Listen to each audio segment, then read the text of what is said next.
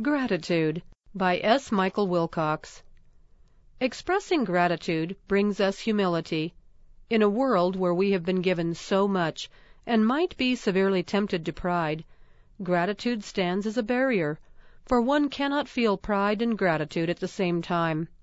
I cannot think of a time when I feel closer to our Father in heaven, or more loved by him, than in those precious moments when, overcome with the abundance of his mercy, I enumerate his blessings and thank him specifically for all I have received.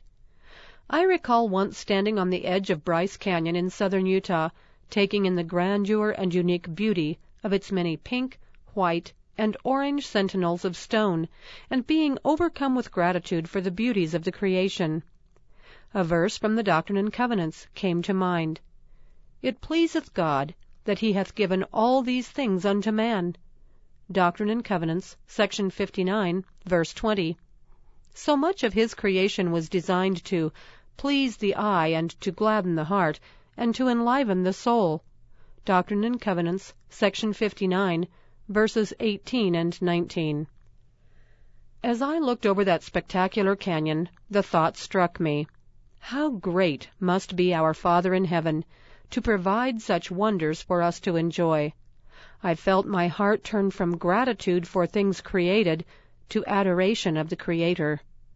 The sweetness of that moment returns each time we sing, How Great Thou Art.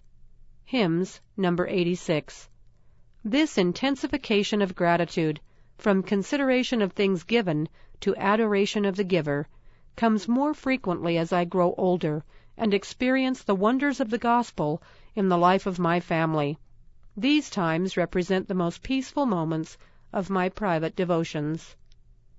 Note: S. Michael Wilcox is a member of the Draper 16th Ward, Draper, Utah Stake. End of note. End of Gratitude by S. Michael Wilcox.